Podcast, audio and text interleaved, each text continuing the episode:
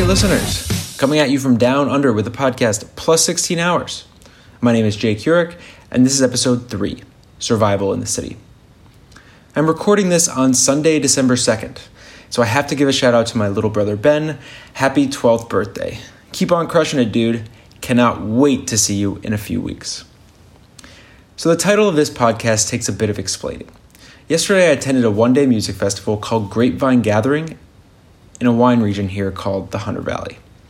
My main purpose in going was to see the Wombats, but I was surprised with a little taste of Aussie music from a band called Client Liaison. Client Liaison is a pop duo that is highly Australian themed, as well as highly 80s themed, as I learned from their outfits. All of their songs are a bit of a joke with references to the national government in Canberra and Diners Club cards but I guess they have pretty much a cult following in Australia. I think slightly more serious than Weird Al, but definitely less serious than a normal band.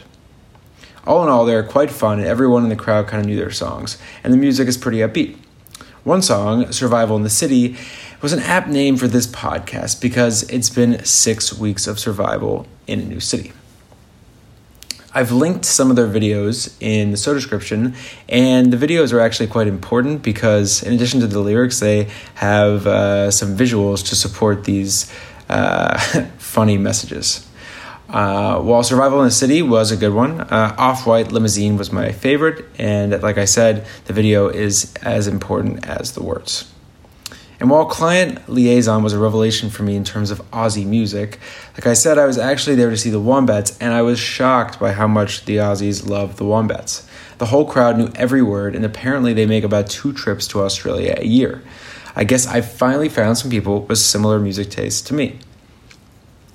Anyway, the backstory for me personally uh, about the Wombats has a winding path to Australia. I first stumbled on the Wombats when I was in Chicago for a Bastille concert, and the Wombats were one of the openers. So I didn't know any of their songs at that time, but their whole set rocked. Uh, and then Bastille came on with their one hit song that starts, I was left to my own devices. And the crowd went nuts, but basically it was unexciting after that. So coming out of that concert, I was like, I need to see the Wombats again. Now, the Wombats are a British band from Liverpool, and the next summer when I was in London for six weeks, I hoped to see them, but they were actually finishing up their tour in Australia, funnily enough. So I had it in my head the whole time that when I came down to Australia, I had to see if I could see the Wombats. And turns out, right away, I was able to see them at this festival, which was awesome, especially after a few glasses of Australian wine. Now, back to survival in the city. In other news, I had a stare down with a cockatoo that I won. Uh, so, what is a cockatoo? Well, apparently it's in the parrot family, which is kind of weird. But it's a distinct looking bird that uh, people may or may not associate with Australia if you know it. Anyway, I went up to my roof to hop in a pool, and there were like 15 cockatoos sitting on the railing um, on the edge of the building. And one of these cockatoos, this dirty one, starts looking at me and squawking. And he's the only bird that's dirty. Everyone else uh, is completely white. And so it either means that he's crazy and he can't keep himself together, or he's the one who's willing to tussle. So the squawking gets louder and louder until out of nowhere they just dive off the roof, screaming in unison. I thought it was a victory in the battle for the pool, but I think that they do this all the time and I haven't figured out exactly what for yet, but I still won that battle.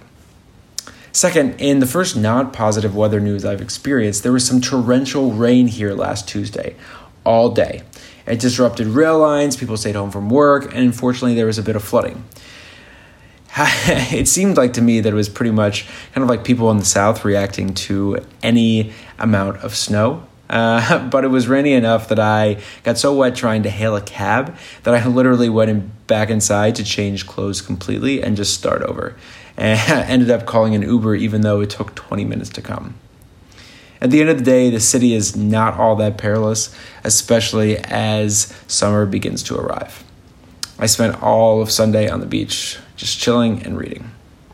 Also, fun fact the public libraries here do not charge any late fees. Can you get more laid back than that? Anyway, I hope everyone is feeling the Christmas spirit, and of course, go Irish.